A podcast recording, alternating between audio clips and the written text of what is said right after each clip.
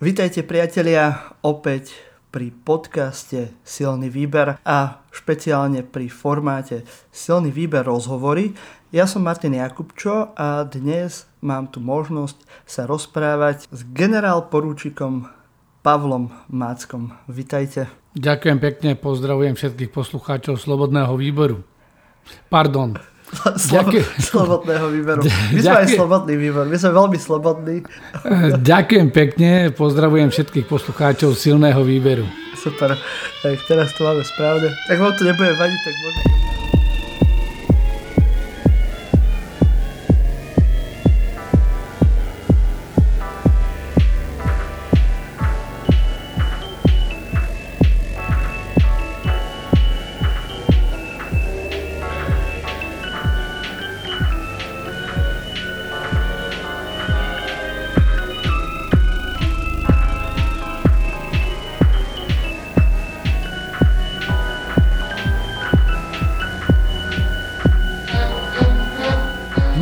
Takto na úvod môžem mať úplne že naj, najblbšiu otázku, ktorú sa vás opýtam pri tomto dieli, pán Macko. Tak nie sú blbé otázky, ale môžu byť blbé odpovede. Skúsme. No, uh, uvidíme, ako to budete brať, keď budete počuť túto otázku. Uh, ale asi by mi vyvalilo bok, keby som sa to spýtal už nejaký čas. Ma to strašne zaujíma. Uh, ako ste zvládali celú svoju vojenskú kariéru s priezviskom Macko. Ako ste, ako ste to robili, že ste mali ten rešpekt a že ste nakoniec dosiahli také úspechy, aké, aké ste dosiahli? No krátka odpoveď je, že najprv som bol Macko a potom už som bol Maco, ale tá Skutočná odpoveď je taká, že v podstate ono je to jedno. Za prvé to meno v angličtine znie aj Mako, aj Meko, aj všeli, ako to hovorili, Jasne. ale podstatné je to, že e, neplatí úplne v armáde nomen omen, ale platí mm. predovšetkým to, čo robíte, ako sa pri tom chováte, ako pri tom vyzeráte, aký rešpekt máte k vojakom a podľa toho si vyslúžite aj rešpekt od tých vojakov naspäť. A to je jedno, či sú to slovenskí alebo cudzí. Áno, ja mám takú akože veľmi skreslenú predstavu o vojenčine, hlavne z príhod starších ľudí, môjho otca a rôznych akože tie, tieto historky ako práve na tej vojenčine, ako na tej základnej zakladackej službe, že nemali to tí vojaci ľahké, ale vy ste študovali v Brne, že vy ste vojenčinu vyštudovali normálne na vysokej škole, takže to je asi možno iný prípad, ako keď je niekto len obyčajný vojakom. Tak samozrejme, že je to rozdiel. Ja som študoval na Vysokej vojenskej škole v Brne, e, na rozdiel od napríklad Výškova, kde sme si tak robili občas randu, že to bol uzavretý areál, že to boli ako keby vojenské laboratória. My sme bývali v pomerne v civilnom prostredí v Brne. Internáty boli hneď vedľa iných vysokoškolských internátov, často sme sa aj s týmito kolegami stretávali, e, takže ten život bol trochu iný, ale podstata je iná že vy keď nastúpite aj k tomu útvaru, tak aj tak začínate ako ten zobák, ten mladý proste dôstojník, ktorý sa učí, ktorý vlastne začína. A je to na každom človeku, že či robí ramena a neprizná si chybu, že sa ešte učí, alebo či proste má ten prístup k tým kolegom aj vojakom povinnej služby, od ktorých sa niekedy má aj čo naučiť normálny a či takýmto spôsobom komunikuje aj s tými nadriadenými. Na konci sa to skôr či neskôr prejaví. Ja som si ten rešpekt vyslúžil aj ako nadporučík na útvare v Českom Krumlove ľudia ma brali. E, nesmiete uh-huh. sa nejakým spôsobom nad nich vyvyšovať, na druhej strane nesmiete si nechať skákať po hlave. A to asi platí aj v armáde, vo všetkých iných nejakých povoleniach. Som si predstavil teraz, ako to prebieha u mňa na škole. Občas tiež musí byť taký generál v tých triedach. Vy ste chodili na, na, do tej budovy, tej zaoblenej, to už vtedy bolo? Lebo viem, že ja som tam v Brne býval prvý rok na Intraku a tam bola práve budova armádnej univerzity a to je taká špecifická budova, taká celá... Rohlík sa volala. do oblúka. Áno, áno Rohlík. ale takto, v dobe, keď ja som tam chodil, tak treba povedať, že to bola asi taký vrchol Vojenskej akadémie v Brne. A v tej dobe vlastne to, čo vy dneska už poznáte, vy mladší ako stará technika, právnická fakulta, chemický pavilón, to sme nazývali aj my, stará technika, právnická fakulta, ale všetko to boli budovy Vojenskej uh-huh. akadémie Brno. V podstate to Brno bolo rozlahlé. Vojenská akadémia v Brne mala viac ako 4000 študentov vojakov, profesionálov, bola tam zahraničná fakulta, takže naozaj veľa tých budov boli vlastne budovy vojenskej akadémie. Dnes tej akadémii zostala vlastne len tá budova Rohlíka a to predtým, čo mhm, mhm. je dnes Kaunicová, kedy si to bola Leninka, sú tzv. súdna budova a plus budovy v Čiernych poliach a niečo v, tzv. v bývalých fučikových kasárniach, neviem ako sa teraz ani volajú, to je oproti starej zbrojovke Brno dole v meste v Králové poli. Mm-hmm. Na Šumavskej. Aj, Brno sa teraz mení, neviem, kedy ste tam boli naposledy, tak veľa budov tam zmizlo alebo sa, sa zmenilo. Počas kampania zdálo sa mi na študentoch, ja som stretol počas volebnej kampane aj s, Robor, s Robertom Mistrikom som tam bol a mne sa teda na študentoch zdálo, že sa vôbec Brno nezmenilo. Zdáli sa mi takí istí, ako keď sme boli my, Aha. len 37 rokov bolo k tomu naviac. Tak to je pozitívne zistenie, nie? Tak určite. Dobre, po, poďme do takých tých menej zábavných alebo a pozitívnych vecí. Vy ako skúsený generál s dlhoročnou praxou aj v NATO, aj na Slovensku, prekvapila vás invázia Ruska na Ukrajinu? Samotná invázia ma až tak neprekvapila. Ja som už v januári hovoril u Braňa Závodského, že neviem to vylúčiť a že všetko tomu nasvedčuje, že by to mohli urobiť Rusi. E, ten rozsah e, hneď na začiatku ma trochu prekvapil, respektíve bral som ho ako menej pravdepodobný variant. Uh-huh. A čo ma tam trochu prekvapilo, bolo to, že ja som predpokladal, priamo u toho brania som vtedy predpokladal, že e, tou rozbuškou alebo zámienkou by mohlo byť uznanie tých odštepeneckých republik a že vlastne by tým vyprovokovali Ukrajincov k nejakej aktivite, lebo to by znamenalo ďalšiu anexiu územia ukrajinského a to by mohlo vyvolať reakciu ano. Ukrajiny aj napriek tomu, že už boli niekoľko mesiacov obklúčení zo všetkých strán ruskými vojskami.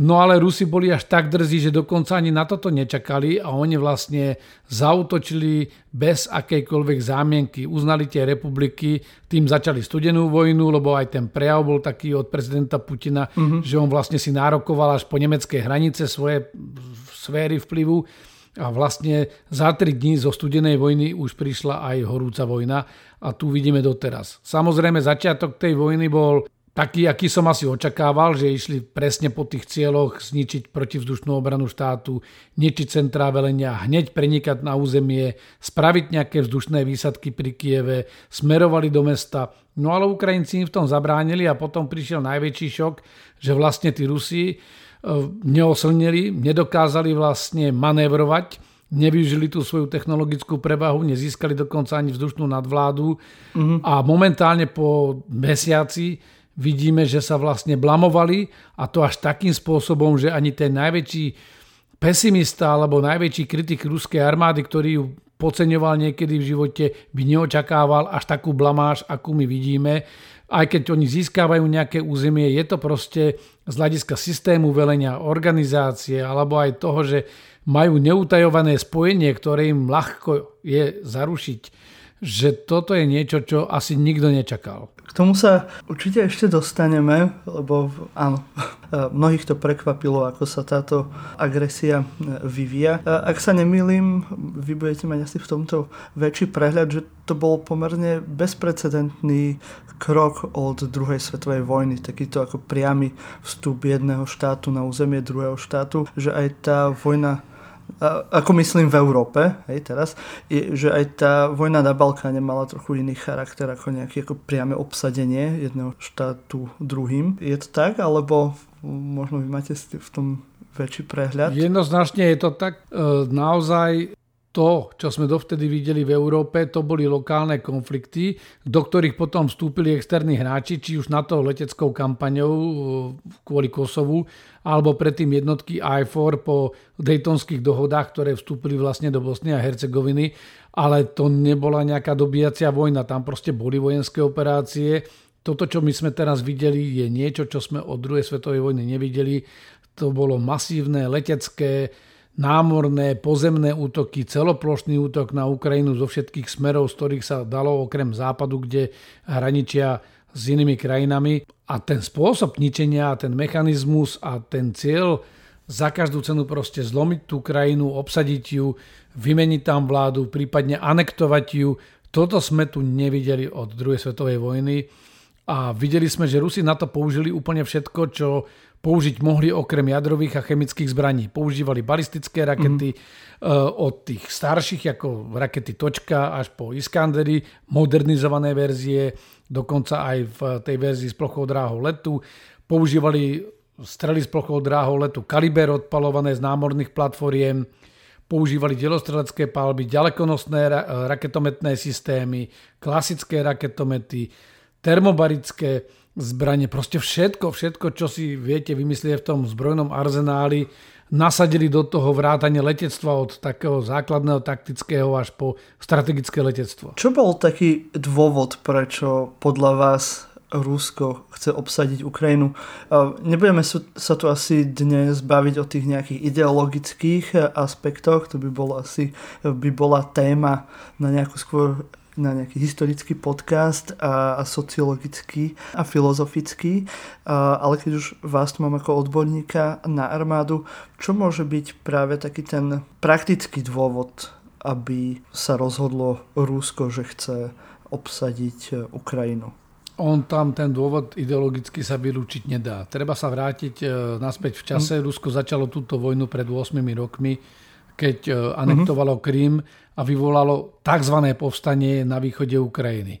Potom sme tu mali nejaký latentný mier alebo taký zamrazený konflikt, ktorý mm, trval až do 24.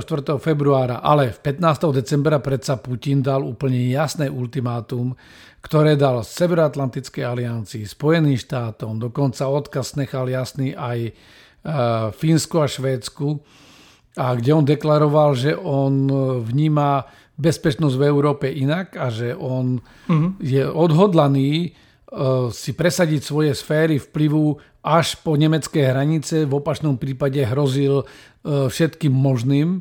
Takže nebolo to až také neprekvapivé, len to nikto nečakal, alebo málo kto čakal, že to naplní tieto vyhrážky ale tu prebiehala 8 rokov prípravná fáza, takže nedá sa úplne tá ideológia dať preč lebo tá ideológia robila aj tie praktické motívy. Ak by som to zjednodušil, keďže silný výber... Uh, ja, ja som mal na mysli ja som mal eh, na mysli ideológiu v tom zmysle toho, že Ukrajina je Rusko a, a tieto, eh, tieto záležitosti, ale samozrejme akože v rámci ideológie toho nejakého mocenského postavenia v dnešnej Európe, tak, tak áno, to, je, to je druhý aspekt. Ja som to pochopil, ale ono to presne spolu súvisí. Keď to mám parafrázovať mm-hmm. a trošku mm-hmm. odľahčiť, tak v podstate e, prečo napadli Ukrajinu bola nenažratosť, proste Putin si myslel, že to dosiahne. Jasne. E, pocenenie tej situácie, lebo on vnímal, že naozaj tá Ukrajina je asi slabá, že ten režim je tam naozaj nejaký bábkový. Je pravda, že až takú veľkú podporu Zelenský nemal, no ale stretol sa s húževnatým odporom. Ja som tam videl jasný ťah na to, že chce získať to územie Ukrajiny, E, konec koncov Putin povedal, že je obkolesovaný na tom a jeho krok bol, že idem a obsadím Ukrajinu, aby som sa k tomu na to ešte viacej priblížil, veď to úplne nedáva logiku.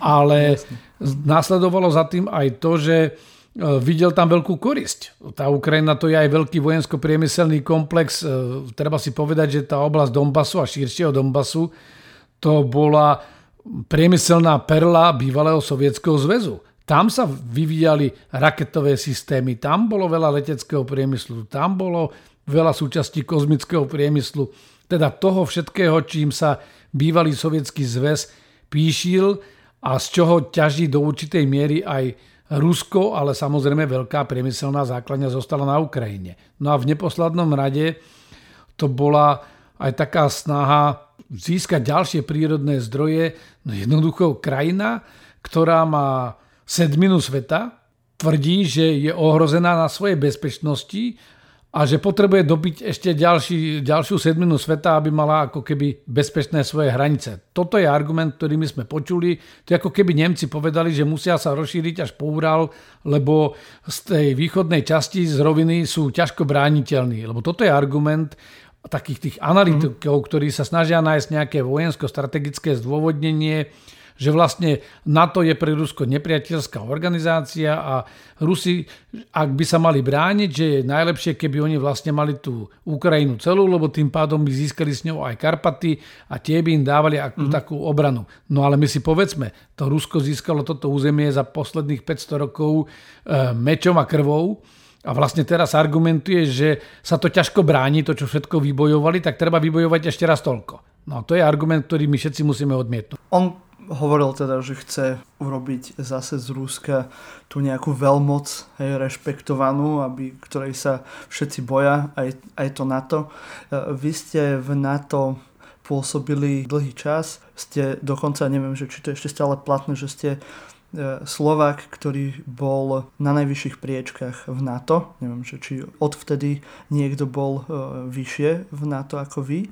Aký je názor na to práve na Rusko? Keby sme aj hypoteticky si predstavili, že sa Rusku podarí anektovať Ukrajinu a dajme tomu, že by slávili teraz nejaké víťazstvo, e, mohlo by sa naplniť to, že zrazu by NATO bralo Rusko ako toho e, jediného partnera do diskusie v rámci nejakej bezpečnosti v Európe.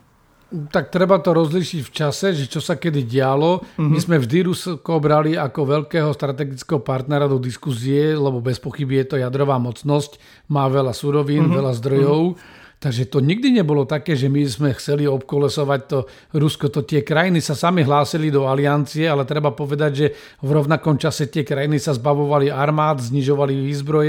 Veď Slovensko takmer odzbrojilo práve vďaka tomu, že vstúpilo do NATO. Takže my sme sa geograficky posunuli k Rusku, ale nie preto, že by niekde, niekto v NATO vyplánoval také, že povedal, stratégia naša je obkolesiť Rusko, a preto sa posunieme bližšie k Rusku. Toto vôbec nie je pravda, lebo my máme dnes s Ruskom 6% ruských hraníc je hranica s alianciou NATO.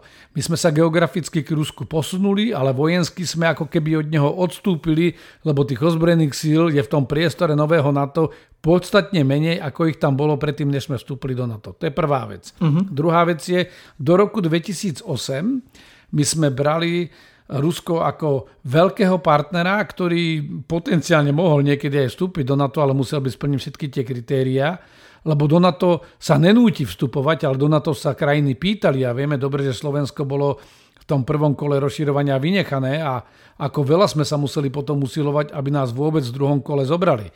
Takže to je druhý aspekt. Tretí aspekt je, že v rámci tohto obdobia my sme mali aj intenzívnu spoluprácu s Ruskom, dokonca fungovalo aj taká rada e, NATO-Rusko.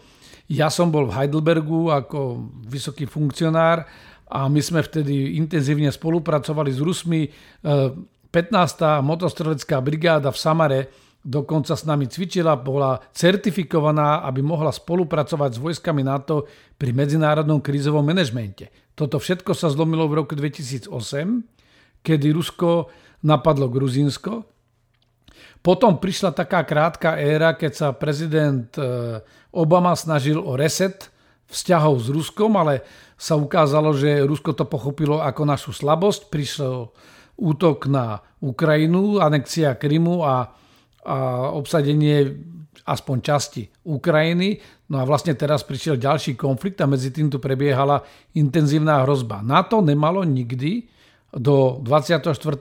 februára e, kedy sme videli, že to Rusko je naozaj vážnou hrozbou. My sme nemali nikdy definované Rusko ako protivníka alebo nepriateľa. My sme ho definovali aj v našej bezpečnostnej strategii ako niekoho, kto je potenciálnym zdrojom bezpečnostných rizík a to vďaka tej politike a spôsobom, akým ju presadzuje. Teraz vidíme, že na to, na to musí vnímať to Rusko ako mocnosť, ktorá je schopná a odhodlaná rozrušiť celý medzinárodný poriadok, e, presadzovať si silovými riešeniami svoje záujmy na úkor všetkých okolo, ohroziť celý svet, vyhrážať sa dokonca jadrovými zbraňami, zbraňami hromadného ničenia. E, to je niečo, čo bude teraz prelomom. My to zatiaľ nemáme nikde napísané, ale je jasné, že od toho 24.2. svet sa zmenil a bude to mať nie okamžité ale dlhodobé následky my budeme musieť komplexne prehodnotiť našu obranu, bezpečnosť, e, bude sa musieť svet pozrieť znovu na to, ako je usporiadané OSN, ako sú medzinárodné bezpečnostné mechanizmy, lebo Rusi v tomto okamžiku ignorovali všetko, zlyhalo OSN, zlyhali opatrenia v rámci Organizácie pre bezpečnosť a spoluprácu v Európe, zlyhali dvojstranné dohody, zlyhalo memorandum budapešťanské o bezpečnosti Ukrajiny, o jej integrite za výmenou za odovzdanie jadrových zbraní. Skrátka sme v novom svete a sme príliš blízko tomu zlomu, kedy nastala tá zmena, takže nevieme ešte presne, že kam sa to posunie, ale určite e, sme vstúpili do éry, ktorá je úplne iná ako tých posledných 30 rokov, ktoré sme od pádu železnej opony zažívali. V tom OSN v podstate v Bezpečnostnej rade je aj Rusko v tej tzv. veľkej peťke. Myslím, že tam nie je ani nejaké možné, nejaká intervencia toho, toho OSN, keďže to Rusko by to blokovalo, ak sa nemýlim. No, technicky to tak je aj právne, lebo podľa článku 42 my môžeme dokonca vygenerovať aj operáciu na vynútenie mieru, ale všetky tieto veci môže schváliť len Bezpečnostná rada OSN. Tuto zrejme dojde k požiadavke na revíziu, ale znamenalo by to zmenu charty OSN. K tomu by museli zaujať stanovisko všetky krajiny, museli by sa k tomu vyjadriť. No ale fakt je ten, že ak ten štát, ktorý ako stály člen Bezpečnostnej rady má umravňovať tých ostatných sa stane darebáckým štátom, ktorý vlastne porušuje všetky ženevské konvencie e, pri vedení tejto vojny, ktorý zároveň ale dokáže blokovať všetky opatrenia pre nastolenie mieru, lebo má právo veta, tak je to niečo, čo bude zrejme vyžadovať e, revíziu medzinárodných mechanizmov, ale je to teraz ešte skoro. Ten konflikt je horúci. Uh-huh. Veľa bude záležať od tých ostatných hráčov, najmä od Číny. Nejaká revízia alebo zmeny v OSN ako v obrovskom kolose, tak asi vyžadujú veľa času a veľa, veľa diskusí, takže asi si na to e, počkáme, ako hovoríte.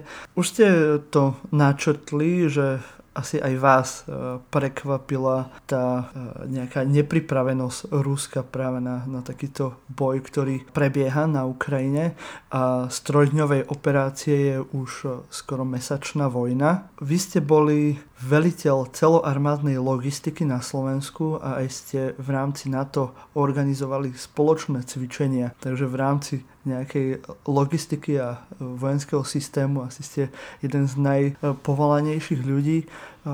Čo vidíte ako také tie najväčšie problémy toho Ruska, že, že takto padlo na hubu, ako sa hovorí ľudovo?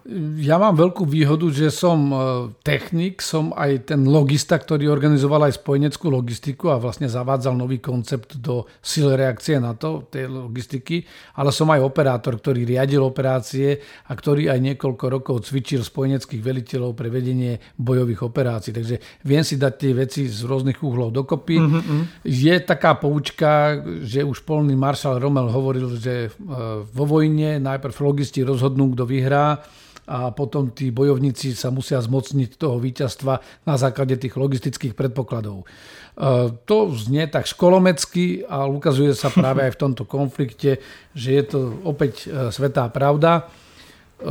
Ja sa veľmi stručne, keď bolo ešte v období studenej vojny, tak Varšavská zmluva celú dobu tvrdila o sebe, že je to obranný pakt, ale keď ste sa pozreli na jej štruktúru a na jej logistiku, tak to boli ozbrojené sily útočné, ofenzívne, ktoré mali údernú silu, ale mali za sebou aj mohutnú logistiku, s ktorou dokázali samostatne prekráčať polovicu Európy.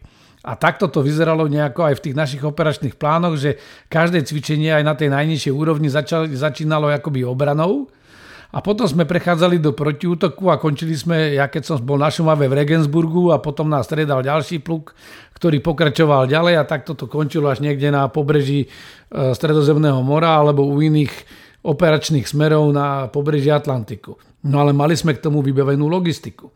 Aliancia bola práve v logistike slabá, lebo ťažila z toho, že vlastne bude brániť to územie potom prišli expedičné operácie, tam už som vstupoval do toho ja, že vlastne sa vymyslela nejaká spoločná logistická podporná skupina pre sily reakcie NATO, ktoré mali operovať expedične 6000 km od e, územia aliancie v prípade potreby. Neboli to veľké sily, ale predsa len je to výzva. Sám som videl, čo to je rozvinúť logistiku, obsadiť prístavy, letiska, nasunúť vojska do takej krajiny, ako je súostrovie Kapverdských ostrovov, kde toho veľa nemáte a musíte si všetko priviesť. Vrátane 800 kontajnerov pitnej vody, to len na ukážku.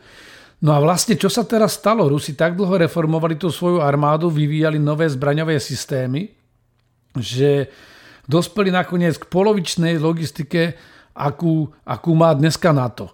Rusi vlastne nie sú systémovo schopní viesť operácie mimo svojho územia v nejakom veľkom rozsahu. E, poviem príklad, my na úrovni brigády máme logistický prápor pre podporu brigády, a Rusi majú logistickú rotu, aby tým lajkom, čo nevedia, prápor sa skladá z troch a viac rôd. To znamená, Rusi vlastne majú takmer tretinovú logistiku oproti aliancii, mm-hmm. majú u seba toho menej, preto v tých prvých dňoch tie jednotky prenikli do územia Ukrajiny.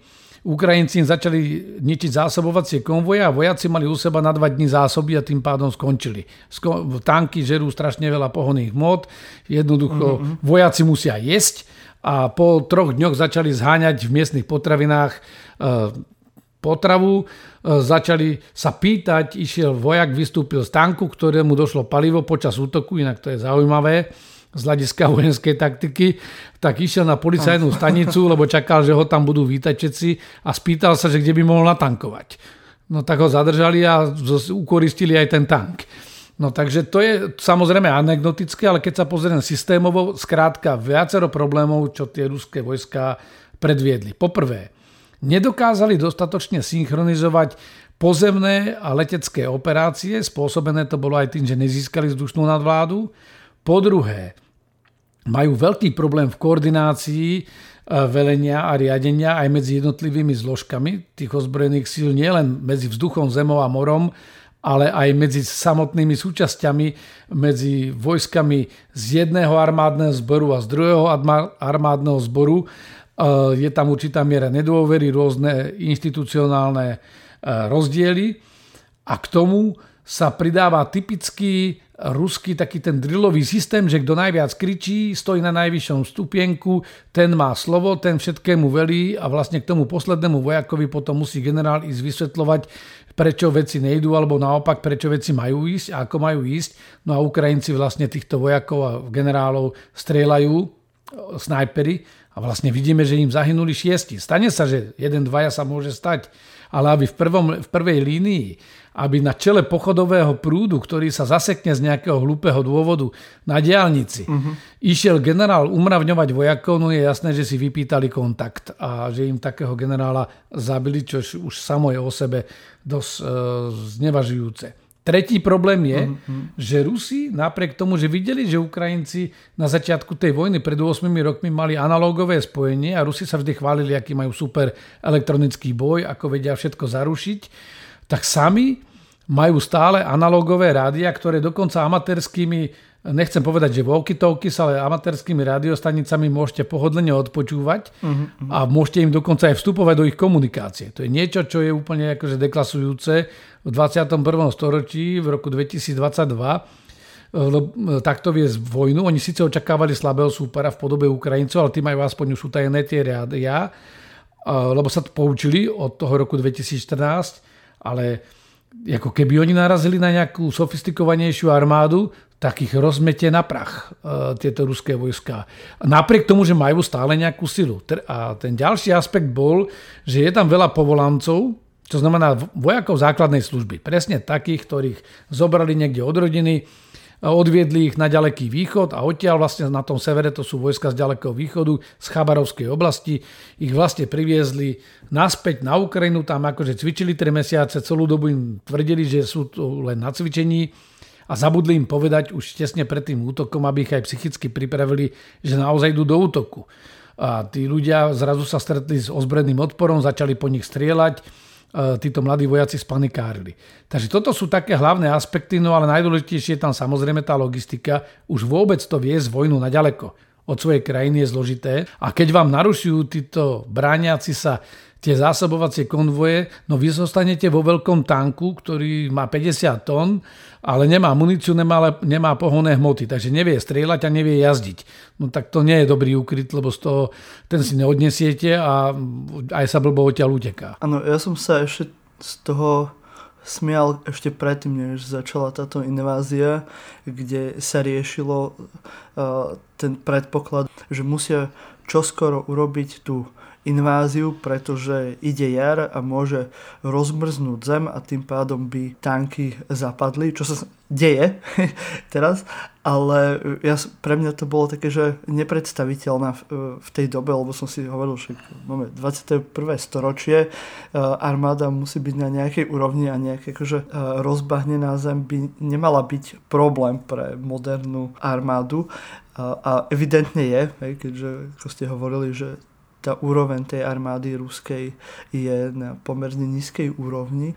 Čo je podľa vás ten dôvod, že taká krajina ako Rusko, ktorá sa prezentuje ako krajina, ktorá militarizuje akože už akože od Sovietskeho zväzu aj v tých 90. rokoch, aj, aj teraz a predstavuje svoju armádu ako tú najlepšiu, naj, najväčšiu na svete, tak teraz vidíme, že, že majú takéto chábe vybavenie a aj akože riadenie čom vidíte ten problém, že sú takto akože pozadu oproti tým be- tej bežnej úrovni, čo môžeme vidieť v Európe. Je tam viacero problémov. Ten prvý bol, to sme videli pri tých presunoch, ono by ani... Za prvé, oni začínali tú inváziu, keď bolo ešte zamrznuté. Napriek tomu nenašli odvahu príliš veľa odísť z tých hlavných ciest, jednak mali problém s orientáciou, uh-huh. používali klasické mapy, nemajú digitálne systémy v tých svojich e, ani veliacich e, prostriedkoch, to znamená veliteľských tankov, veliteľských bojových vozidlách. Pre nich bolo najjednoduchšie ísť po tých hlavných cestách, no ale to je to najhoršie, lebo tam e, ste veľmi predvídateľní. Vy neviete vlastne ničím prekvapiť toho bráňaceho sa. To je prvá vec. Druhá vec je, no kultúra. Jednoducho Rusko je totalitný despotický systém. Veď my sme videli 21. februára zasadnutie Bezpečnostnej rady, kde vlastne oni vedeli, že to nahrávajú, lebo to malo byť propagandistické video.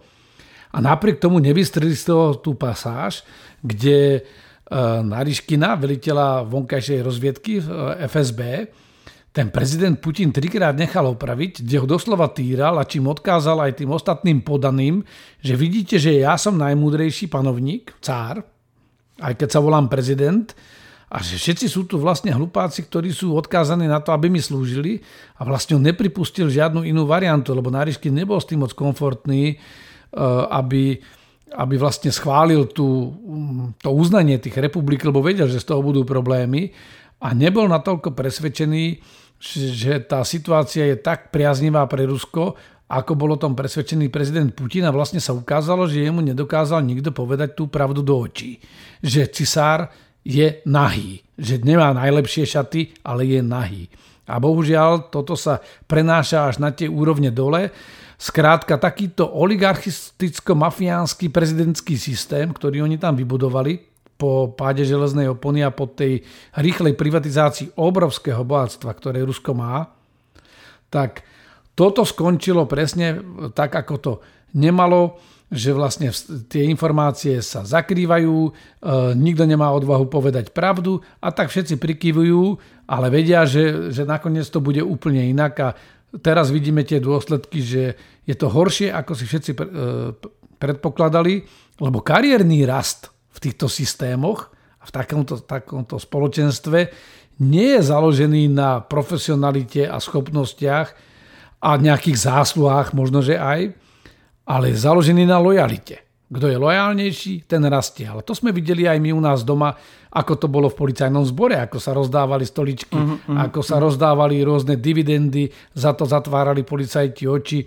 Nie sú tie prípady uzavreté, nemusíme všetky menovať, ale to bolo jasné, že to bola dehonestácia systému. A teraz si to predstavte, že v Slovensku je malý špendlík na mape, a predstavte si to obrovské rústko, tak si umocnite tie naše problémy na toľku koľkokrát je to Rusko väčšie ako Slovensko a tam je ten reálny stav. Hm, keď sme spomenuli Slovensko, aj vy sám ste odišli z ozbrojených zložiek kvôli tomu, že sa politika tlačila do armády na generálny štáb. Jednoznačne, to je presne o tom, že prečo ja stále nástojím ako normálny vlastenec. Nie nejaký ideológ, aj keď som už dnes v politike, ale ako vlastenec hovorím, že záujmy vlastného štátu, bezpečnosť, obrana, to sú také veci, ktoré E, politici majú riadiť, lebo im dávajú úlohy, ale nesmia sa im do toho montovať a vo vnútri ten systém musí byť odolný politickým vplyvom. Preto už ja by som napríklad, samozrejme, ak by bola vojna, išiel by som aj do tej uniformy, mám bedňu zbalenú stále, ju mám, mal som mu dlho nad garážou, teraz ju mám na povale, ale viem ju zniesť dole a za dve minúty môžem vyraziť so, s celou výstrojou, ale, ale inak by som nešiel naspäť už do armády, keď sa ma aj ľudia pýtajú, alebo sa ma pýtali po voľbách, uh-huh, lebo už som raz bol v politike, nebolo by to seriózne ísť naspäť do armády. Toto samozrejme v totalitných systémoch padá, podobne ako aj v islamskom štáte, kde vlastne ideológia prerastá s, tým, s tou exekutívou, a politika takisto prerastá z exekutívou a v našom prípade ešte aj s tou korupciou. No podobne to bolo aj v tom Rusku a výsledky vidíme, že ten systém je neúprimný sám voči sebe, lebo vlastne kto viacej pochlebuje, ten má vyššiu funkciu. To Rusko samotné má veľmi dlhú históriu práve nejakého súboja tých armádnych zložiek a vládnutých zložiek, či už to bolo za cárstva, alebo za Sovietskeho zväzu, alebo aj potom neskôr a už teraz sa tiež zase hovorí o nejakých čistkách v armáde, ale tu by zase tiež bolo... Ja vás tomto preruším ono má aj históriu mŕtvych duší a Potemkinových dedín. Takže to je presne jasne, to, čo vidíme aj teraz to je pravda. Um, vidíte dnes nejakú zmenu stratégie v Rusku, alebo teda z ruskej strany a myslíte si, že by bolo Rusko schopné použiť tie, tie jadrové zbrane? Veľa otázok v jednej, začneme po poriadku. Nevidím zmenu stratégie zatiaľ, ale vidím dôvody na jej zmenu. Pretože Rusko išlo do tejto vojny a vôbec do tej konfrontácie so Západom, ktorú začalo už na jeseň a vygradovalo ju 15. decembra, potom v januári. Medzi tým u nás doma paralelne s tým prebiehala e, tá kampaň 5. ruskej kolóny proti našim bezpečnostným a obranným záujmom a to bola aj tá diskuzia o, o obranej spolupráci so Spojenými štátmi v rámci NATO, tak e, tá stratégia bola expanzná to bol ten prejav mm-hmm. Putina, to boli tie ultimatívne požiadavky, ako keby on naozaj bol Genghis Khan, ktorý teraz sa rozkročil na to Európu a povedal, že no, Severná Amerika je ďaleko za oceánom, tak tam zostaňte a ten zvyšok Európy vy sa mi pekne poklonte a ja vás možno nechám existovať, ale podľa mojich podmienok. Takže tá stratégia bola naozaj na začiatku tej vojny expanzívna, ovládnuť čo najviac, získať čo najviac, posilniť ruský štát, vystaviť svet novej realite, aj tým, že by napríklad rýchlo okupoval Ukrajinu, dokonca ju možno by chcel aj anektovať, ak by sa dalo. A vlastne by si povedal, že, že no dobre, budú chvíľu nejaké sankcie, ale oni sú na mne závislí, však my spolupracujeme, konec koncov vo vnútri tých krajín mám dosť veľa spojencov, živil som ich celé roky a tí mi urobia aj tú špinavú prácu za mňa, ten západ nezareaguje, ja budem naozaj tým Džingis Chánom, len sa budem volať Vladimír Vladimirovič a vlastne ovládnem to. No lenže táto stratégia po jednom mesiaci už nie je ani zdra papiera, je na Frankfurtce. Bohužiaľ v nej pokračujú, lebo stratégia je preto stratégia, že to je s dlhodobým výhľadom a tým pádom je to aj veľmi zotrvačné. To nie je taktika, ktorú môžete zmeniť z hodiny na hodinu. Podľa situácie tá stratégia to chvíľu bude trvať otočiť tú obrovskú loď, ktorá zaberá jednu sedminu sveta, to je Rusko dnešné, e, otočiť to iným smerom na iný kurz a ešte treba zistiť, že kam. No ale mne tak vychádza, že situácia dozrela na to, že táto stratégia by sa veľmi rýchlo mala zmeniť na stratégiu za prežitie Ruska ako štátu, rešpektovanej mocnosti, lebo Rusi strácajú vojensky, sa nesmierne vyčerpávajú.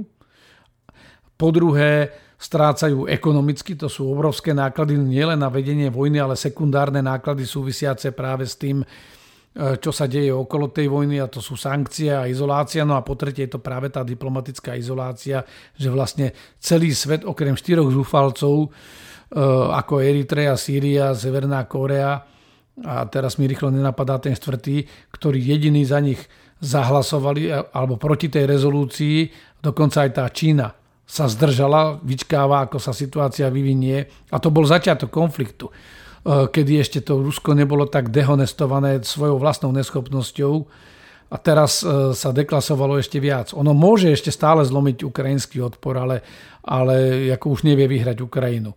No a teraz mm-hmm. tým, že strategicky už prehráva, naozaj bude potrebovať vybudovať novú stratégiu, že vlastne si narušilo dlhodobo vzťahy so Západom, ktoré boli pre Rusko najvýhodnejšie. Jako paradoxne pre nich namiesto rozkračovania sa nad tým Západom a snahu, snahy ovládnuť ho, pre nich bolo výhodné sa s nami priateliť, spolupracovať, previazať sa, podobne ako sa Nemecko s Francúzskom po druhej svetovej vojne previazali a kryť si tak chrbát, lebo ono má iných konkurentov z iných geografických smerov ako zo západnej Európy. Mm-hmm.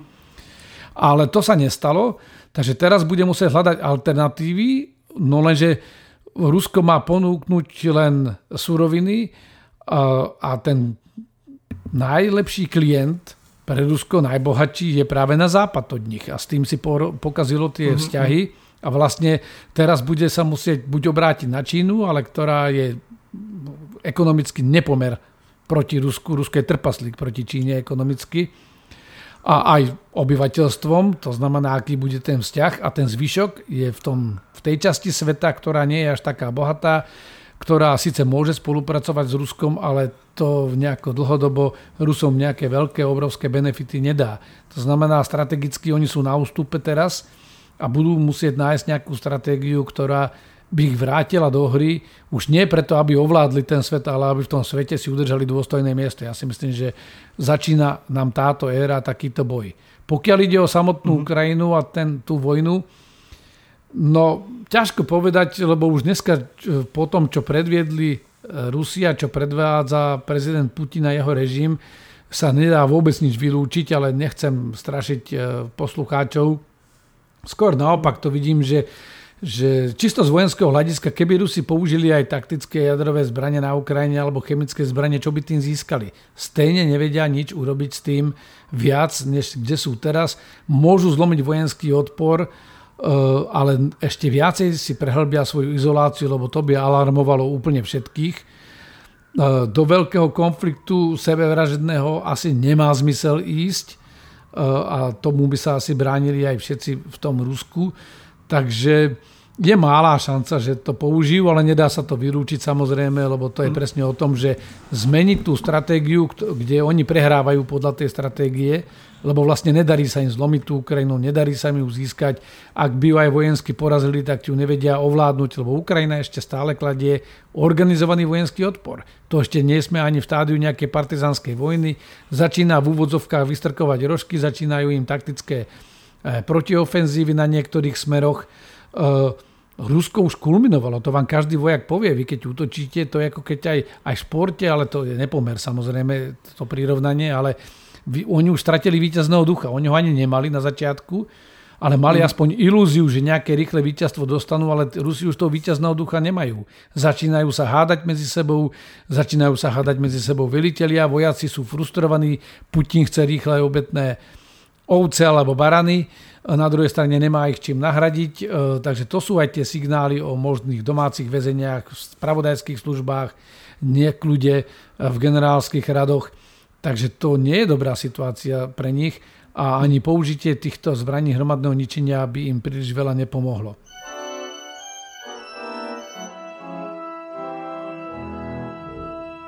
Keď už ste spomínali tú Ukrajinu, tak úplne od začiatku tejto invázie môžeme sledovať obrovské vzopetie ukrajinských občanov, ktorí sa bránia práve tejto ruskej agresii a dokázali ich udržať práve už skoro mesiac. Ako hodnotíte práve to, ako postupuje Ukrajina a ukrajinský prezident a jeho, jeho vláda? Opäť niekoľko otázok, ale všetky vojenské poučky, e, a tým začnem, hovoria, že základom moci štátu je nielen vojenská sila, diplomatická ekonomická, ale vo vojne už keď príde k tomu konfliktu, jednou z rozhodujúcich súčastí sily štátu je vôľa a odhodlanie sa brániť. Jednoducho vy, keď už sa chcete brániť, už máte výhodu. Lebo ten útočiaci ten musí tvoriť hru, ten musí koncentrovať svoje sily, tým sa stáva zraniteľnejším na iných miestach e, a vy mu to vlastne len kazíte. Minimálne v tom prvopočiatku, keď má veľkú prevahu, ako mali Rusi oproti Ukrajincom. Takže po mesiaci, to je, ja som hovoril, keď to začalo a po tých prvých troch dňoch sa začali ukazovať prvé e, také náznaky, že by tí Rusi mohli mať väčšie problémy než len nejaké taktické, lebo to sa stane, že sa zaseknete niekde, že nie všetko vyjde podľa, pred, podľa predpokladu, ale vlastne oni začali kopiť v tom strese, keď ich to prekvapilo, jednu chybu za druhou.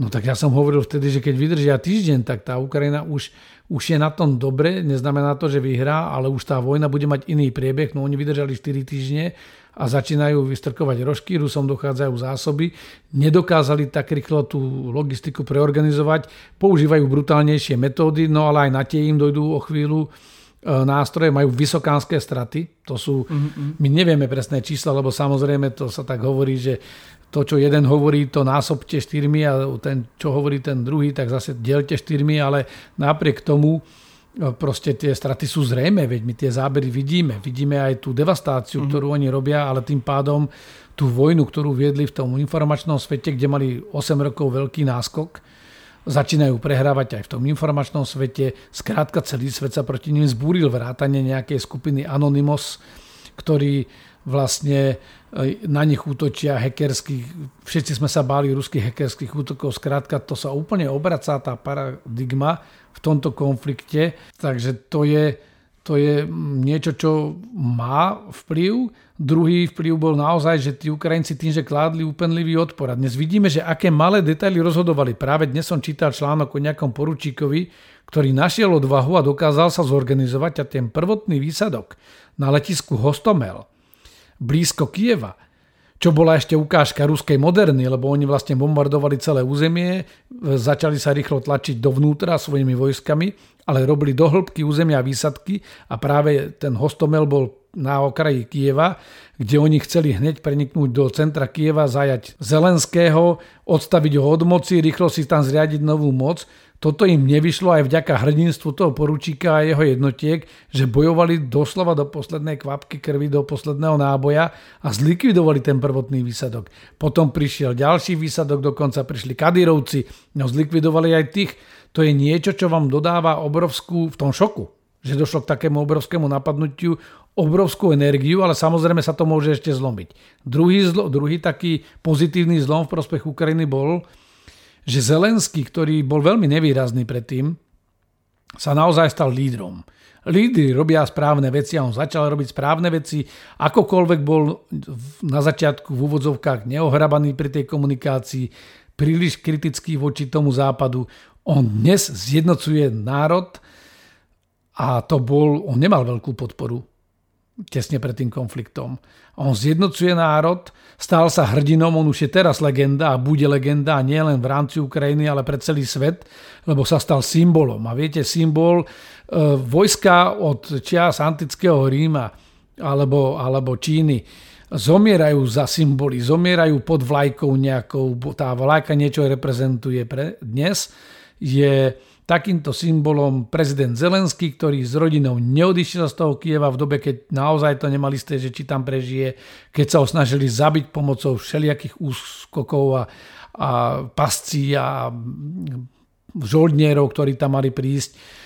On už je dnes morálnym výťazom, aj keď by sa mu mohlo niečo stať, aj keby Kiev padol, akože na to zatiaľ nevidím žiadne sily. Skrátka, Ukrajina z tohto pohľadu si morálne vedie dobre, vedie si dobre vojensky a posledná poznámka k tomu – oni dokážu, rozdelili si tie vojska, nevystavujú veľký terč, nejdú hlúpo vo veľkom chumli alebo vo veľkom krdle proti tým vojskám. Naopak, e, tam, kde sa dalo, im ustúpili, e, inde ich zastavili, napadajú im tylo, rozdrobili tú zostavu, rozdrobili ten ruský útok a Rusi začali vlastne celoplošne útočiť na všetkých smeroch, namiesto toho, aby si nejakú koncentráciu vytvorili, ukázali to moderné, to je ten rýchly dynamický manéver na veľké vzdialenosti, delostrelecké palby, tanky, bojové vozidlá, letecká podpora. My to nevidíme. Oni to nedokážu už teraz urobiť, nedokážu sa vo veľkom štýle preskupiť a tým pádom tá ukrajinská obrana je vysoko účinná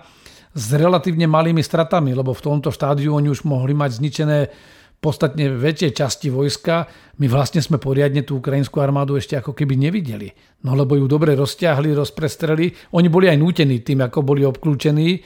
No a uvidíme, že aký bude ďalší vývoj, ale ja už by som povedal, že tie strategické váhy sa už preklápajú na stranu Ukrajiny. Samozrejme to Rusko má obrovský potenciál, ale Ukrajina má morálku, má podporu skoro celého sveta, dostáva aj materiálnu vojenskú podporu a rastie im sebavedomie. Takže pozitívne hodnotíte ten prerod pôvodne komika a herca na v podstate teraz veliteľa ozbrojených síl v, v nejakom reálnom vojenskom konflikte. On je skutočný líder, to sa proste e, nedá spochybniť nejako. E, napriek tomu, ako bol kostrbatý, neohrabaný, on za tých 28 dní sa stal lídrom, ktorého rešpektujú všetci, lebo za prvé chodí v tom kaký tričku medzi reálnymi ľuďmi, vlieva nádej tým ľuďom, chodí do nemocnic, chodí medzi vojakov, pohybuje sa po tom Kieve, vie osloviť, lebo to ako herec vie, samozrejme, akože dať tú lajnu, proste ten príhovor vie modifikovať pre každé to jedno publikum. On vie osloviť, keď hovorí k Židom a izraelskému štátu, hovorí o holokauste, keď hovorí k Britom, hovorí o úplne niečom inom. Proste vie to aj robiť, ale nie je to len divadlo, nie je to marketing. Je to v ňom. Tak sa hovorí, že veľké výzvy prinášajú a, a rodia aj veľkých hrdinov a je to, je to úplný paradox, lebo Putin vstupoval do tohto konfliktu, už som to povedal, ako ten Genghis Khan, ktorý sa rozkročil na to Európou s veľkým kijom v ruke ktorý mával nielen na tú Európu, ale na celý svet, že ja vám teraz ukážem a vy sa mi podriate a ja som ten vodca, líder a tuto je nejaký lúzer, ktorého treba vymeniť. No tak za mesiac my vidíme presný opak. Tento v úvodzovkách lúzer je, je skutočný líder, je to hrdina, ktorý má prístup do všetkých parlamentov, hovorí s prezidentmi, je v každodennom kontakte, každý večer pozbudzuje svoj národ, eh, vedie ho a Putina vidíme na nejakom zaranžovanom stretnutí s letuškami, keď im zakázali lietať. Inak ho vidíme, že sedí 20 metrov od svojho najbližšieho spolupracovníka ministra obrany v čase vojny. No lebo sa bojí asi aj tohoto. E, to znamená, to, to už akože čiernobielejšie a, a akoby tak protipolne to už ani, ani nešlo zobraziť. Tie obrazy sú také, že nepotrebujú žiadny komentár a môžete si myslieť na základe minulosti o Zelenskom čokoľvek. Konec koncov Winston Churchill e, sa stal takýmto symbolom vo Veľkej Británii, nemal práve najlepšiu povesť, e, nebol to zrovna vzorcnosti, ale vyšiel ako veľký líder a štátnik z tej druhej svetovej vojny, e, zachránil Spojené kráľovstvo, no a vyzerá to, že na tejto ceste je aj Volodymyr Zelenský. V jednom rozhovore, myslím, že pre SME ste hovorili, že Ukrajina má strategickú výhodu, alebo že dokonca strategicky vyhráva. Aj, aj teraz ste, ste to spomínali pri, pri tom, ako sa rozprávame dnes spolu. Mohli by ste špecifikovať nejak konkrétnejšie, že, že v čom má strategickú aj tú vojenskú výhodu Ukrajina. Tak bráňaci vo všeobecnosti má výhodu v tom, že on nemusí tvoriť hru. E, Ukrajina má strategickú výhodu v tom, že tým, ako Rusi brutálne vstúpili do tohto konfliktu, ako ničia aj tie civilné objekty, ako napádajú zdravotnícke zariadenia, ako porušujú e, všetky zásady vedenia ozbrojeného konfliktu, ako presvedča, presviečajú nielen celý svet, ale hlavne tých Ukrajincov, ktorí sa bránia, že naozaj ich nepovažujú za plnohodnotných ľudí, že v podstate chcú ich zničiť ako štát, chcú zničiť ich štátnosť, chcú ich zničiť ako národ. To je niečo, čo na jednej strane vám nedáva e, vlastne veľa možností na výber, čo vás motivuje, lebo ste zatlačení do kúta, lebo tí ľudia vedia na tej Ukrajine, že nemajú kam odísť. Že keď to prehrajú, tak môžu prehrať svoju existenciu nemyslím fyzickú, ale budú už otrokmi alebo súčasťou iného štátu, národnostne asimilovaní, alebo zostanú v exile niekde rozlezení po celej Európe. Takže to je obrovská motivácia, lebo oni bojujú o prežitie, bráňa svoju vlast, bojujú za svoje babky, za svoje deti, za svoje ženy, ktoré dočasne, ktoré vládali, odišli aj s deťmi. To je niečo, čo mm, je obrovská motivácia. No a k tomu samozrejme tým, že získávajú tú podporu a obrovské sympatie, veď vidíme u nás, ako sa to preklopilo, e, nehovorím, že to vydrží, lebo tak jak pri pandémii aj pri tomto príde časom únava. Teraz sú všetci nadšení, všetci pomáhajú. 80% ľudí odsúdilo túto agresiu u nás, predtým ešte 60% tu pomaly drukovalo Rusku, e, lebo vidíme to, čo sa deje, to sa nedá oklamať, tie obrázky, to nie je propaganda.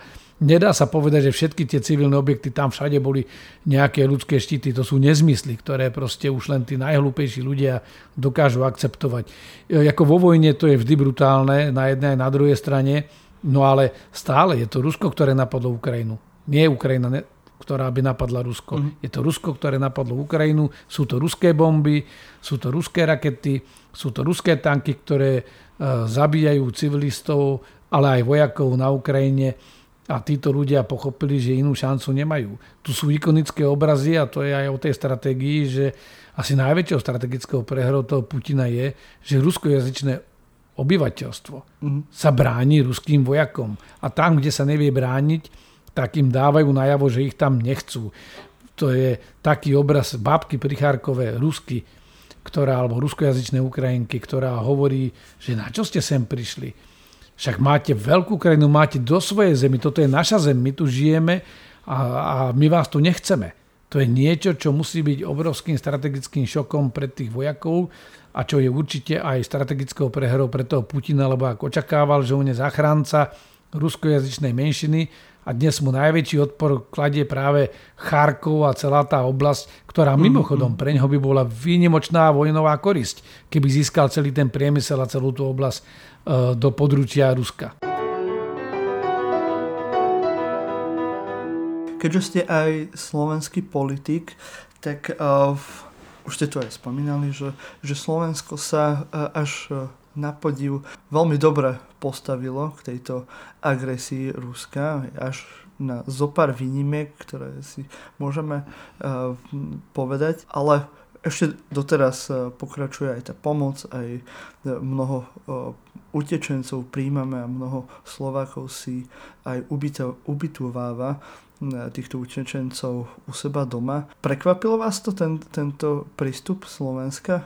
A skôr teraz mám na mysli tých občanov ešte z tej, e, z tej politickej strany, ešte sa môže potom neskôr e, sa k tomu dostať. Viete čo, ani ma to až tak neprekvapilo. Samozrejme je tam určitý moment prekvapenia, lebo napriek tomu obrovskému Eh, drillu, ktorý tu bol pre, počas uh, predchádzajúcej migračnej vlny. Áno, preto sa pýt, pýtam, že v prípade práve migrantov zo Sýrie, z Blízkeho východu, čo bol do určitej miery podobný prípad, kde tiež ľudia utekali pred vojnou, ale ten prístup tých ľudí na Slovensku bol iný. Tak je to, je to dané tým, je to jasné, je to dané tým, že samozrejme oni sú nám aj kultúrne bližší, mm, podobní, jasné. sú nám podobní, majú podobný osud, ale nie je to jediný bieli, faktor. Áno.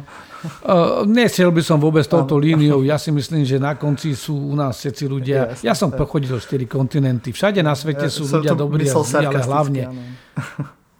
A všade tí ľudia chcú žiť a chcú sa starať o svoje deti Eh, chcú byť v bezpečí, chcú sa mať možnosť najesť, byť chránení. To je taká základná ľudská potreba. A možno, že je to taký paradox, že práve preto, že tá vlna je taká obrovská a masívna, veď my sme v roku 2014, keď začal konflikt na Ukrajine, tak sme v tých odborných vyjadreniach aj ministerstvo vnútra vtedy hovorilo, že 10 tisíc utečencov vieme prijať, lebo sa myslelo, že tá inštitúcia ako štát a jeho zložky dokážu zabezpečiť 10 tisíc utečencov. My tu máme dneska 260 tisíc utečencov, ktorí prešli len cez tú malú slovenskú hranicu. Máme vyše 2 miliónov, ktorí prešli polskú hranicu. To je niečo, čo si málo kto vedel predstaviť a tu je práve to čaro, že to je už tak veľká migračná vlna, že sa dotkla skoro každého. Že to nie je niečo, čo my si povieme, že sa deje niekde v Sobrancoch, A preto najväčší bojovníci proti migrantom budú presne tí niekde zo západného Slovenska alebo zo severozápadného Slovenska, lebo v živote migranta nevideli a preto ho vedia vyhlásiť za najväčšieho nepriateľa. To sa tu dialo, bohužiaľ, a robili to aj politické strany a našlo sa veľa hlúpych ľudí, ktorí na to nabehli ale v tomto okamžiku je to iné. Proste vy vidíte tie matky a deti, to sú zúfalí ľudia. Vy nevidíte, eh, aj keď sa snažia niektorí politici povedať, že nejakí zbohatlíci prišli na to, ja zase hovorím, že aj ten, kto sem prišiel na tom SUVčku, veď 45 miliónová krajina má aj bohatších ľudí, aj strednú vrstvu, ktorí mali dobré zamestnanie, utekli pred vojnou, lebo tie gulky a štrapnely a bomby zabíjajú úplne rovnako, či ste vlastník SUVčka alebo iba bicykla. Ano. Takže tí ľudia utekajú sem, e, sú vystavení vlastne občania masovo tým utečencom, nedá sa to prehliadnúť, nedá sa pred tým skryť a ten súcit je úplne prirodzený, sme stále len ľudia a veľká väčšina teda, okrem tých pár, čo sa tu naozaj objavili, ktorí ešte závidia aj tú vojnu tým ľuďom a závidia aj tú pomoc, ktorú títo utečenci dostávajú. Ale čo ma prekvapilo je, a budem aj ja kritický, že skrátka ten štát na to nebol pripravený, že tak, jak sme neboli pripravení na pandémiu, fajn. Prišla, ale, ale na druhú vlnu sme vedeli, že príde a napriek tomu sme spravili nejaký kvázi papier, ktorý sme rovno strčili do šuplíka. Volal sa pandemický plán a, a prišla šokujúca druhá vlna. Tak presne znovu toto isté. My sme videli to sústreďovanie vojsk, videli sme gradovanie toho nátlaku, hovorilo sa čoraz častejšie, sami vládni predstavitelia hovorili, že majú spravodajské informácie, ktoré my bežní ľudia nemáme a ja som už v tomto okamžiku tiež bežný človek, aj keď čítam otvorené zdroje z celého sveta, ale to nie je to isté, ako čo dostanete od inštitúcií. A napriek tomu povedali, že už, už bola vojna, a vlastne len vtedy začali akoby plánovať, že ako sa zorganizovať a na konci to outsourcovali nejakej súkromnej firme. Nech sa na mňa nikto nehnevá. Toto není výkon na úrovni okresného krizového štábu a nie na úrovni krizového štábu štátu. Bohužiaľ, systematicky nám a metodicky zlyhávame v tomto stále. Budem k tomu kritický aj ako politik, aj ako odborník. Budem sa k tomu vracať, aj keď teraz na to nie je čas. Ale je tu treba veľa vecí, ktoré je treba napraviť do budúcna.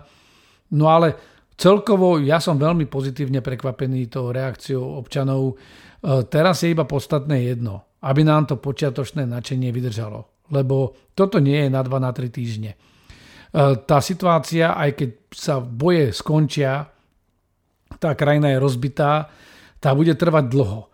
A bude strašne veľa záležať, že či to nadšenie vydrží aj mesiac, dva, tri, lebo teraz vlastne aj tí, čo prijali tých utečencov, ja mám tiež doma jedného, v rodine.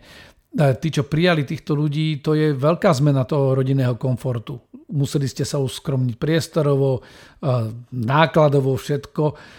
No ale to sa mesiac, dva, to tak ľudia berú v tej, v tej eufórii, to všetko a v tej snahe pomôcť, to ide, no ale tam potom začnú vznikať aj trecie plochy po tých mesiacoch, lebo nemôžete žiť dlho v provizóriu. A toto je to riziko, že či nepríde taká únava podobne ako pri pandémii. Na začiatku boli viac menej všetci takí spolupracujúci, okrem pár zúfalcov, ktorí konšpiračné teórie šírili od začiatku. Ľudia nosili rúška, No ale vidíte, po druhej vlne vlastne ľudia už zúrivo sa išli byť do obchodov, aby nemuseli nosiť rúška, pričom to je to najmenej, že dám si rúško a, a idem pokladne. Akože čom je problém. No a vidíte, že ľudia boli schopní sa byť, byť s policajtami, nechať sa zatýkať kvôli tomu. Takže mm, uvidíme, že či nám toto vydrží, ale momentálne jednotka s hviezdičkou pre, pre občanov, veľké 3 mínus pre, pre inštitúcie, ale, ale mm, predsa len je v nás ešte veľa dobrého. Sme e, Slováci, nie sme tak nadutý národ, ktorý by opovrhoval ostatnými. Vieme ľuďom pomôcť, vieme týmto ľuďom v núdzi pomôcť a to je dobre. Áno, však uh, tí naši občania vedia uh, pomôcť, keď chcú. Tá druhá stránka je ten prístup tej slovenskej vlády, kde ako ste už spomínali, že minister vnútra Mikulec poveril organizovaním práve tejto krízy, povedzme, migračnej nejakej súkromnej firme, čo samozrejme mnohí ľudia kritizovali, ale to ma napríklad až tak ne, neprekvapilo, lebo však práve aj, ako ste spomínali, že počas pandémie sme si odskúšali, že náš štát nie je veľmi dobrý v organizácii hocičoho. Ale musím zase spomenúť, že ma v celku príjemne prekvapilo, i keď ako samozrejme stále sú to tí istí ľudia a to, ako sa k tomu postavil aj premiér Heger alebo prípadne minister obrany Naď, ktorý nebol veľmi nejak pozitívne vnímaný v tej, akože keď to poviem v úvodzovkách tej slovenskej kaviarni, ale to, ako sa tomuto problému invázie Ruska na Ukrajinu postavil, tak je, je teraz vnímané veľmi pozitívne. Ja s tým absolútne súhlasím. Treba naozaj povedať, že tu bola taká miera frustrácie ešte keď som bol ja aj v činnej službe, lebo všade v, v rámci aliancie, tým, že som bol 7 rokov priamo v štruktúrách, minister obrany a minister zahraničných vecí to sú najsilnejšie rezorty všade. Majú proste prirodzený rešpekt. U nás sa dávalo jednu dobu ministerstvo obrany za trest, že keď to nikto v koalícii nechcel, tak sa to niekomu dalo. Uh, myslím si, že v tomto zlomovom okamžiku uh, Ivan Korčošek, s tým som uh, v takom tesnejšom kontakte, aj sa občas stretneme niekde alebo striedame pred obrazovkami a, alebo pred kamerami, tak jednoznačne to, to je super profesionálny výkon. Jaronať takisto. Tu práve skôr je polutovania hodné, že na tom vnútre to trošku škrípe. Práve oni by mali byť najskúsenejší, lebo posledné dva roky nič iné než krízu nerobili. To znamená, manažovali krízu a napriek tomu sa ten systém, teraz nejdem kritizovať ministra, to nemá cenu, ale ten systém mu nedáva veľké šance, veľa manévrového priestoru, ten systém sa skoro nič nenaučil. Je to, je to zlé proste, ako keby sme boli stále zaškatulkovaní v komínkoch, že toto bola pandémia, tak to je úplne iný krizový manažment a toto je utečenecká vlna a vojna, to je iný krizový manažment. Áno a nie áno z toho pohľadu, že e, iné spektrum špecialistov si to vyžaduje, ale ten všeobecný krízový manažment, schopnosť riadiť, koncentrovať úsilie, to je niečo, čo je vlastné vojakom a čo musí byť vlastné aj krízovým manažérom, že robíte pod tlakom času, pod tlakom zdrojov a veľkou mierou neurčitosti a musíte generovať výsledky, ktoré sú všeobecne akceptovateľné. Za tie dva roky ja tam nevidím žiadnu učiacu sa krivku, vidím nejaké šlapanie vody a to je zlé. Budeme musieť, e, až to dúfajme, že všetko skončí, si sadnúť a metodicky si prepracovať celý ten systém, naučiť sa aj tú metodiku vzdelávania a prípravy týchto ľudí, lebo toto všetko nám zrejme chýba a tým pádom tí ľudia bez skúsenosti, keď sú v strese, nevedia dať také výsledky, aké by sa čakalo. A to vidíme aj u tých Rusov, že jednoducho ten systém, oni sú v tej vojne, tá sa nevyvíja dobre a oni ako keby nevedeli nájsť ani tú silu to zmeniť.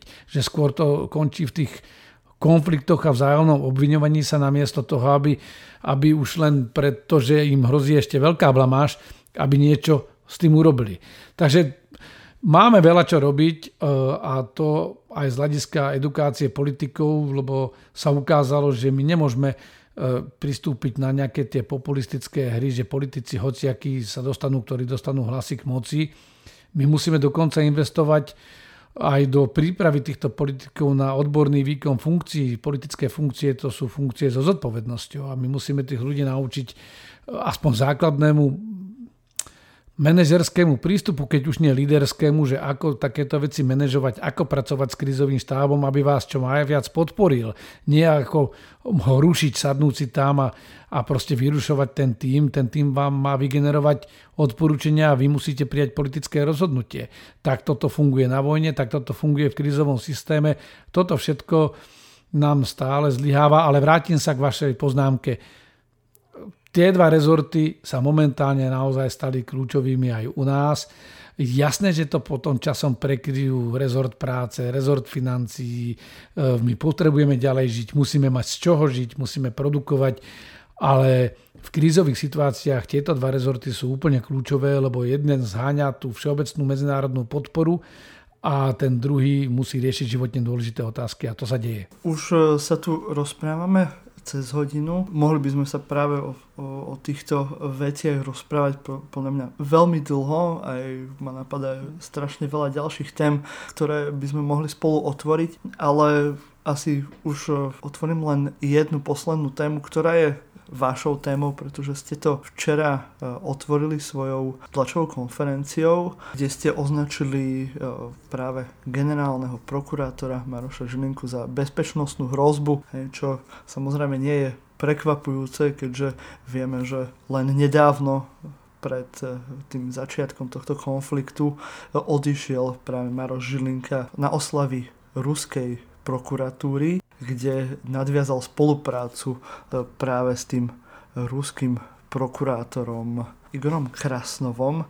Takže e, ako veľmi je e, Maro Žilinka bezpečnostná hrozba pre, pre Slovensko? Takto, ja ho nechcem z ničoho obviňovať, ja môžem posudzovať iba to, čo on robí, čo komunikuje, kto ho podporuje a s kým sa stýka. A z tohto pohľadu je jednoznačne najvážnejšou bezpečnostnou hrozbou, nenašiel dosť odvahy, aby sa dištancoval. To, že vyjadril nejakú podporu ukrajinskej kolegyni v situácii, keď už celý svet im vyjadril tú podporu, je patetické lebo ja som včera zrovna zverejnil status e, Maroša Žilinku z 8. februára, kedy sa schvalovala e, dohoda z USA v parlamente, voči ktorej on ostro vystupoval a on to 8. februára vlastne sa tam tvári ako ten ohrdnutý záchranca národa, ktorému nedovolili vystúpiť v parlamente kde zdôraznil znovu, že on je zásadne proti takejto dohode. No tak dneska sme mohli byť v situácii, ak by sme neboli v NATO, ako je Ukrajina, že už by sa nám to cudzie tanky premávali a Maro Žilinka by ich zrejme v rámci udržiavania práva a poriadku vítal mávatkami a vlastne umravňoval by tých, ktorí by proti tomu protestovali. Taký dojem z toho mám. Samozrejme, ja to poviem tak, jak to je.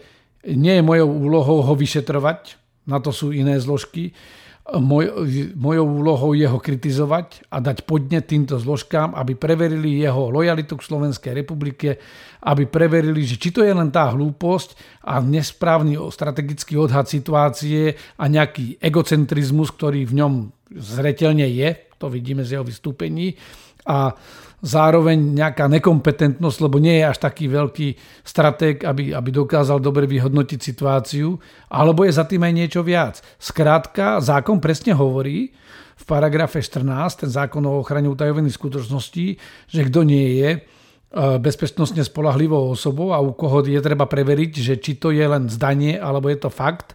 A to sú osoby podľa toho jedného odseku, ktoré sa stýkajú so závadovými osobami. Keď niekto chodí medzi kriminálnikov alebo má 430 SMS-iek, ako mal námestník bývalý šufliarský s neprávoplatne odsúdeným Kočnerom, kde teraz prebieha proces, alebo ďalší námestník, ktorý sa stýkal s jeho volávkou, no tak asi nie je ten človek dôveryhodný a nedáva záruku nejakej bezpečnostnej spolahlivosti.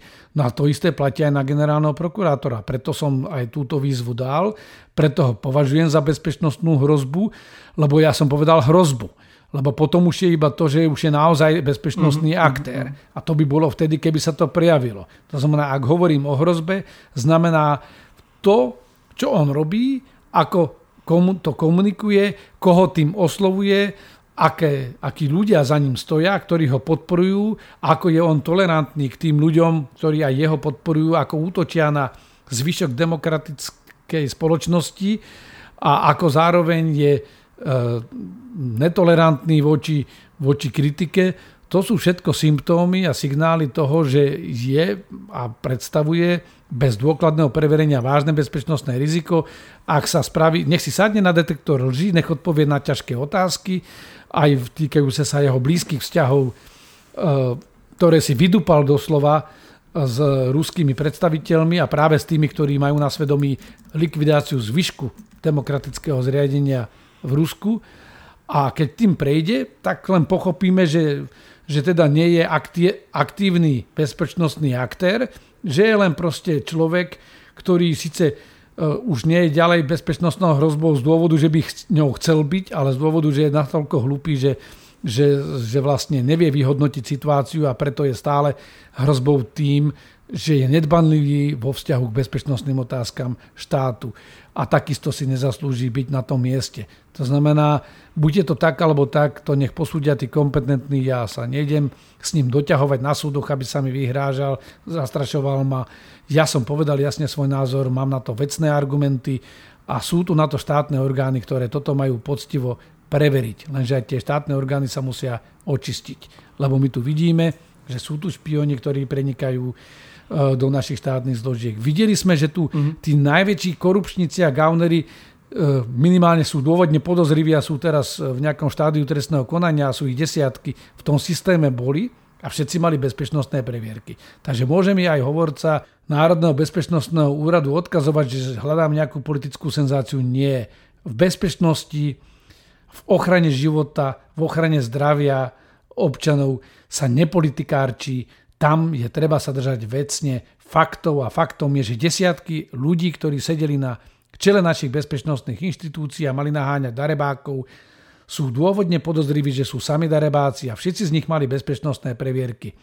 Preto apelujem na to, aby sme si pozreli do vlastných radov a prečistili sme tieto zložky, aby sme mali istotu, že tí, čo majú veľké právomoci, sú naozaj čestní ľudia, môžu byť aj, aj menej schopní e, a doučia sa to, ale ak sú to ľudia, ktorí to hrajú na dve strany, nemajú tam čo hľadať. A bolo by vôbec možné nejak odstaviť e, Žilinku ako generálneho prokurátora, ktorý je do veľkej miery nezávislý a v podstate neodvolateľný? Lebo nejaká vôľa by tam asi bola, lebo vidíme, že zasahuje e, štát proti tejto tzv.